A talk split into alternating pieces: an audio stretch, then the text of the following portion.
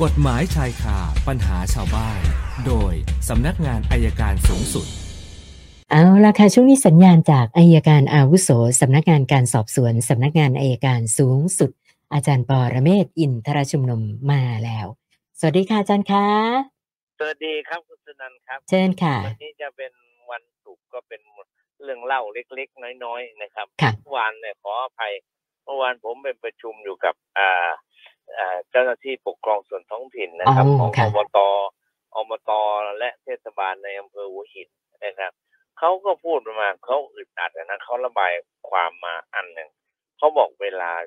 เจ้าฟ้าเจ้าแผ่นดินเนี่ยเสด็จไปดูงานที่อ่าในพื้นที่นะครับ ในพื้นที่ดูการเกษตรดูอะไรเนี่ยเขาน้อยใจ เขาน้อยใจไม่ใช่น้อยใจเจ้าฟ้าเจ้าแผ่นดินนะน้อยใจข้าราชการยังไงคะข้าอาจารารชย์การน่ะจากส่วนกลางไปยืนแถวหน้าหมดเลยตรงอธิบดีก็แล้วรายงานแต่ปัญหาความไม่ใช่รายงานแต่ผลสำเร็จทุกงานอ๋อแต่ไอ้ที่ปัญหาที่มันเป็นน่ะเขาก็อยากจะรายงานแต่เขารายงานไม่ได้ เพราะเขาอยู่แถวหลังสุดค่ะนะเขาผมก็ถามไอ้ผมก็ถามว่าทำไม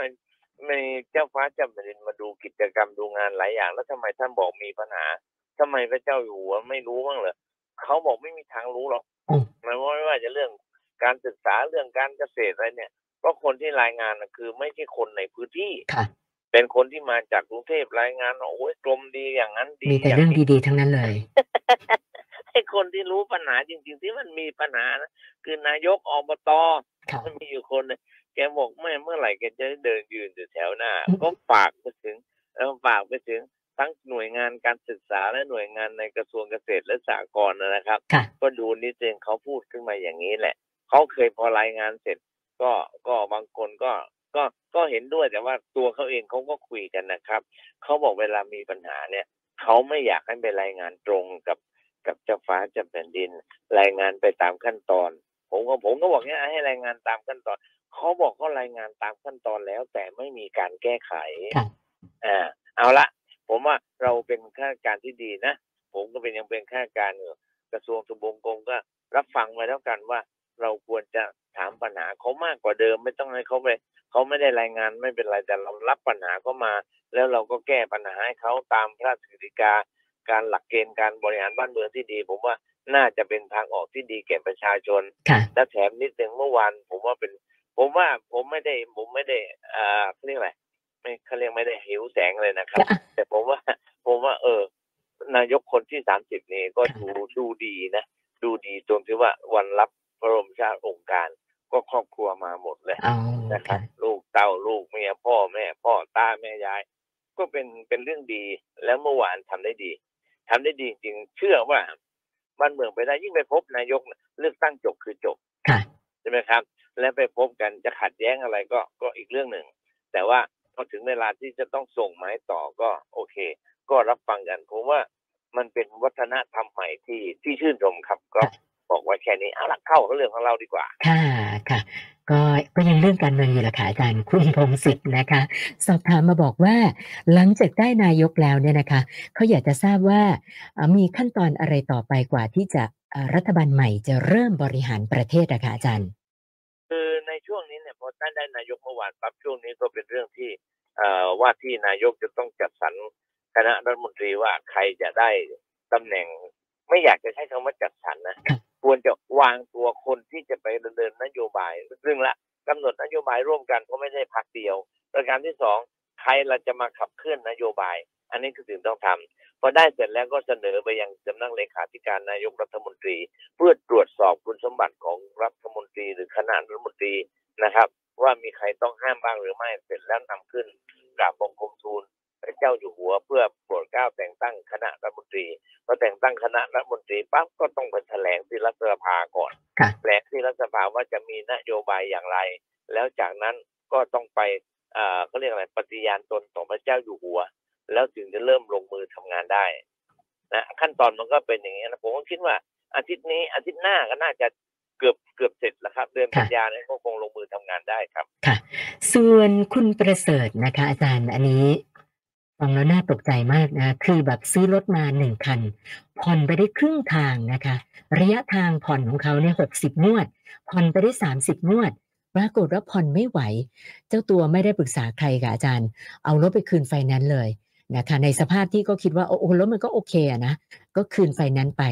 ปรากฏว่าหลังจากคืนไฟแนนซ์มาเลยค่ะอาจารย์ ส่วนต่างหนึ่งแสนแปดหมื่นบาท เขาเลยปรึกษามาว่า ตอนไฟแนนซ์ขายรถเขาก็ไม่ได้ไปรับรู้รับเห็นอะไรด้วยนะคะ ไม่ทราบว่าจะต้องทำยังไงดีกับไอ้ส่วนต่างหนึ่งแสนแปดหมื่นบาทดีคะอาจารย์ เออ ต้องดูว่าเขาขายเป็นเท่าไหร่อันนี้หนึ่งค่ะนะครับต้องดูว่าเขาขายเป็นเท่าไหร่พอสืบได้ไหม ประการที่สองนะครับ ถ้าจะสู้คดีกันเนี่ยรถเรารถเขาผ่อนไปกี่งวดนะฮะอ่าผ่อนไปสามสิบงวดครึ่งทางค่ะอาจารย์สามสิบงวดค่ะสองสามสิบสองเอาสิบสองหารสองปีสามปีค่ะยังไม่สามปีดังนั้นรถคันนี้มันน่าจะอยู่ในราคาที่ในราคาทางบัญชีเนี่ยมันจะอยู่ที่ประมาณอ่าสี่สิบเปอร์เซ็นหรือห้าสิบเปอร์เซ็นของราคาเดิมค่ะนะครับในทางบัญชีเพราะฉะนั้นเวลาจะสู้คดี เอาราคาราคาทางบัญชีเดิมมาเนี่ย บัญชีที่ควรจะเป็น เพราะมันหักค่าเสื่อมในแต่ละปีปีละยี่สิบเปอร์เซ็นค่ะลบด้วยจำนวนเงินที่เขาราคาขาย แล้วนั่นแหละครับถึงจะเหลือยอดที่เราควรจะชำระดังนั้นเวลาเขาฟ้องมาเนี่ย เดี๋ยว เดี๋ยวต้องหาทางเอ่อสู้คดีครับ แล้วก็ฟ้องมาแล้วใช่ไหมครับ ตอนนี้ ยังไม่ได้ฟ้องค่ะอาจารย์เรียกอ่าเรียกส่วนต่างมาก่อนเอ่อไม่เป็นไร เราก็เราก็ปฏิเสธไปว่าว่า เขาขายได้มากกว่านี้ ตอนนี้ยังทำอะไรไม่ได้หรอกครับครับรอเขาฟ้องคดีแล้วสู้คดีครับ ค่ะ อาจารย์คะสำหรับคนที่ผ่อนรถแล้วลักษณะแบบเนี้ยคือผ่อนไม่ไหวนะคะไอ้การเอารถไปคืนไฟแนนซ์นี่เป็นทางที่อาจารย์แนะนำไหมคะเนี่ย ไม่แนะนำนะครับค่ะคือคือคือทางที่ดีที่สุดเนี่ยนะครับ หาเงินมาโปะให้จบนะครับ หาเงินจากที่อื่นจะไปกู้ธนาคารอะไรมา ที่สามารถจะกู้ส่วนตัวได้ โดยกู้ที่ไม่ใช้รถค้ำนะครับ ถ้ามีอยู่ในระบบสหกรณ์ก็ไปกู้สหกรณ์ถ้ามีอยู่อ่าไปมีอะไรกับธนาคารเนี่ยที่ธนาคารเขาก็ให้กู้เยอะ อย่างกรุงไทยเนี่ย กรุงไทยเนี่ยเขาให้กู้ตั้งแสนหนึ่งแสนห้าไม่ต้องมีคนค้ำเลยไปลองไปดูเลยครับเราหาแหล่งเงินทุนนั้นมาโปะก่อน อันนั้นอันหนึงอันอันนี้อันตรายน้อยหน่อย แต่ว่าเสี่ยงเพิ่มขึ้นนิดนึงขายรถให้กับคนที่ไว้วางใจ แต่บางทีเพื่อนก็ไว้วางใจไม่ได้ ขายแล้วไม่ผ่อนต่อให้เราเนี่ยเราก็สวยค่ะ นะครับ ก็ลองดูแล้วกัน ค่ะ คุณมานะนะอันนี้สอบถามปัญหาหลานชายนะคะ คือบอกว่าหลานชายเนี่ย อายุ 19 ปี ที่ผ่านมาเนี่ย ก็ไม่เคยมีหมายเรียกเกณฑ์เกี่ยวกับเรื่องทหารนะคะ แล้วก็พ่อแม่ก็แยกทางกันตั้งแต่เด็กๆนะคะ เอกสารหลักฐานอะไรก็ไม่ครบอะนะคะ ก็เลยอยากจะทราบว่าอะถ้าเราไม่ได้รับหมายเรียกเนี่ย เราต้องทำยังไงดีคะอาจารย์มีทะเบียนบ้านไหมอืม ไม่ได้บอกด้วยบอกแต่ว่าหลักฐานก็ไม่ครบนะคะ ถ้ามีทะเบียนบ้านคือหลักฐานครบไม่ครบมันมีทะเบียนบ้านไหมเท่านั้นนะครับครับถ้ามันทะเบียนบ้านคือมีสำเนาทะเบียนบ้านอยู่เนี่ยเขาเรียกแน่ค่ะเขาเรียกแน่ดูอายุแล้วเขาจะเรียกจากทะเบียนบ้านค่ะทีนี้หลักฐานอื่นครบไม่ครบไม่สนใจแหละครับทหารเขาเรียกเขาเรียกตามที่หลักปรากฏชื่อเนี่ยถ้าเราไม่มีสำเนาทะเบียนบ้านเนี่ยรับรองเขาไม่เรียกครับค่ะ อาจารย์คะอันนี้เขาบอกว่าอายุ19ปี จริงๆหมายเรียกทหารเนี่ยเขาต้องเรียกตอนอายุครบ20หรือเปล่าคะยี่สิบครับอ๋อต้องครบก่อนนะคะครบที่อืมแล้วหมายเรียกเกณฑ์ทหารแต่ว่าถ้าถ้ามันมีสำเนาทะเบียนบ้านมีสำเนาครัวทะเบียนบ้านอยู่เรียบร้อยไม่ต้องห่วงครับค่ะเขาเดี๋ยวมาส่งถึงบ้านแน่เลยค่ะนะ ส่วนท่านต่อไปคุณสัตวัตรคุณสัตวัตรสัตวัตรนี่ย้ายอ่า บ้านมาอยู่ในกรุงเทพแล้วก็ปล่อยบ้านที่ต่างจังหวัดให้คนอื่นเช่านะคะเขาบอกว่าปกติเนี่ยค่าไฟเขาก็ไม่ได้จ่าย เพราะว่าไม่มีคนใช้ หลังจากที่ปล่อยบ้านให้คนอื่นเช่าเนี่ยนะคะ ปรากฏว่าก่อนที่ผู้เช่านะคะจะถึงงวดจ่ายค่าไฟเนี่ยนะคะ มีค่าไฟค้างจ่ายแจ้งมาประมาณหมื่นบาท ก็เลยคิดว่าน่าจะเป็นข้างบ้าน แอบต่อไฟใช้หรือเปล่านะคะ ทีนี้ถ้าเราสงสัยแบบเนี้ย เราสามารถแจ้งเจ้าหน้าที่ตรวจสอบได้ไหมคะอาจารย์ ได้ครับแจ้งการไฟฟ้าทักท้วงไปค่ะว่ามันมีคนอยู่แล้วทำไมมันถึงมีค่าไฟ แล้วผมเชื่อว่าการไฟฟ้าเขาตรวจให้หมดนะครับค่ะถ้าผู้เช่าตอนนี้ไอ้คนที่เช่าคนที่แอบใช้ไฟอยู่ ก็คงยังไม่ไม่ถอดออกหรอกนะครับ แล้วมันก็จะเป็นข้อหารักทรัพย์ครับคุณอมราบอกว่าสามีเสียชีวิต แล้วก็มีอาวุธปืน นะคะ เป็นปืนที่แบบจดทะเบียนถูกต้องตามกฎหมายนะคะครับคือเธอบอกว่าปืนที่ว่าเนี้ยลูกก็ไม่มีแล้วก็ไม่มีไม่มีใครที่แบบจะยกให้ อยากจะยกให้ทางการเนี่ยถามว่าถ้าเกิดเอาไปที่สอนอแล้วไปแบบไปไปมอบให้ตำรวจเลยเนี่ย ได้หรือเปล่าคะอาจารย์ มันได้ครับเอาให้ตำรวจเลยก็ได้ แต่ว่ามันมันอาจจะผมไม่ได้ว่าใครจะโกงไม่โกงนะนะค่ะเดี๋ยวมันจะอาจจะไม่ตรงตามระเบียบคือจริงๆนะต้องไปที่กองทะเบียนตำรวจ นะครับค่ะแล้วมอบอาวุธปืนที่กองทะเบียน อันนั้นละมันจะเป็นหลักฐานว่าอยู่ที่ทะเบียนนี่ไม่มีแล้วนะแล้วเขาจะไปขายหรือยังอะไรยังไงเนี่ย เรายังมีสิทธิ์อยู่นะครับอย่าอย่าไปที่สอนออย่างเดียวไปที่สอนอเนี่ย ผมไม่ได้ว่าตำรวจที่สอนอเดี๋ยวค่ะเอาลงประจำวันไว้แล้วแอบเอาไปใช้แล้วว่าไงอ๋อนะคะถ้าต้องไปที่กองทะเบียนตำรวจครับ ค่ะ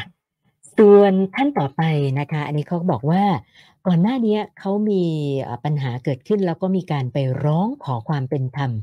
นะที่สำนักงานอายการสูงสุด แต่เขาบอกว่าเรื่องเงียบหายไป อยากจะขอคำแนะนำอาจารย์ว่าเขาต้องทำยังไงต่อดีคะไอ้ที่สำนักงานที่ยื่นนะที่ยื่นเดิมนะครับผมก็จะเป็นสำนักงานคดีร้องขอความเป็นธรรมมั้งก็ลองไปถามดูว่าเขาสั่งไปถึงไหน มันต้องตอบคำถามได้ครับว่าสั่งไปถึงไหนทีนี้ร้องขอความเป็นธรรมเนี่ย คดีเขาอยู่ที่จังหวัดไหนคำถามอันหนึ่งอันหนึ่งนะครับค่ะนะครับ สมมติถ้าคดีเขาคือการร้องเรียนเนี่ยร้องที่ส่วนกลางก็ได้ ร้องที่ส่วนกลางถ้าร้องที่ส่วนกลางเขาจะสั่งให้อ่าต่างจังหวัดชี้แจงเข้ามา ทีนี้ถ้าเราอยู่ต่างจังหวัด เราไม่ต้องมาถามที่ส่วนกลาง เราถามที่ต่างจังหวัดอะว่าหนังสือร้องขอความเป็นธรรมมาหรือยังและผลตอบเป็นยังไงนะครับ อันนั้นก็เป็นอีกทางหนึ่ง ลองได้เลขคดีมาหรือได้ได้เรื่องมาเดี๋ยวผมอาจจะตามให้ก็ได้ครับ ส่วนท่านสุดท้ายคุณจารุวัฒน์อยากจะทราบว่ากรณีจับผู้ต้องหาเป็นผู้ต้องหาที่นำข้อมูลส่วนบุคคลไปขายให้กับพวกกลุ่มแก๊ง call center นะคะ แล้วก็มีจำนวนรายชื่อแบบเป็นหลักร้อยเกือบเกือบพันเลยนะคะ อันนี้เขาสงสัยว่า แล้วใครจะต้องเป็นคนรับผิดชอบ รายชื่อที่แก๊ง call center เอาไปใช้แล้วได้รับความเสียหายอะคะอาจารย์ โอ้ค่ะโทษจำคุกหนึ่งปีปรับหนึ่งล้านนะครับ ต่อการกระทำหนึ่งครั้งอะอันนี้ก่อน แล้วทีนี้ใครที่เป็นเจ้าของข้อมูลนะครับ ข้อมูลเหล่านี้อยู่ที่ใครสมมติว่าอยู่ที่ธนาคารแห่งหนึ่ง และถ้าธนาคารแห่งนี้ทำหลุดไปธนาคารนั้นต้องรับผิดชอบครับค่ะท่านสุดท้ายคุณโชคอำนวยนะคะ บอกว่ามันมีเหตุการณ์เด็กเอ่อที่อยู่ในโรงเรียนค่ะอาจารย์ปรากฏว่า โดนเด็กคนอื่นรังแกนะคะ แล้วเขาก็สู้นะทำให้อีกฝ่ายหนึ่งได้ได้รับบาดเจ็บนะอาการหนักกว่านะคะ แล้วก็เด็กที่เขาโดนรังแกเนี่ยคือโดนมาหลายครั้งที่เขาลุกขึ้นสู้ แล้วก็เอาไปทำร้ายคู่กรณีซะจนแบบอาการหนักเลยนะคะ ก็เลยสอบถามมาว่ากรณีแบบนี้ถ้ามันเป็นคดีนะคะ มีโอกาสที่จะต่อสู้ได้ไหมคะอาจารย์ ได้ครับต่อสู้ได้ครับคือคดีเด็กในเวลาคดีเยาวชนเนี่ยมันมันมันไม่ยากหรอกครับ เพราะเขาจะบอกทุกเรื่องแหละนะครับเอ่อจะเป็นการไต่สวนที่หาความชัดเจนให้ได้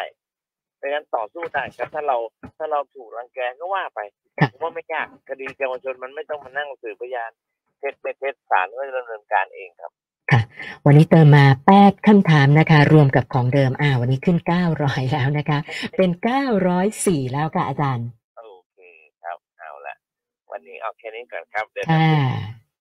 ได้รับค่ะ ขอบคุณมากค่ะ สวัสดีค่ะ อาจารย์ปอระเมศวร์อินทรชุมนุมค่ะ กฎหมายชายคาปัญหาชาวบ้าน โดยสำนักงานอายการสูงสุด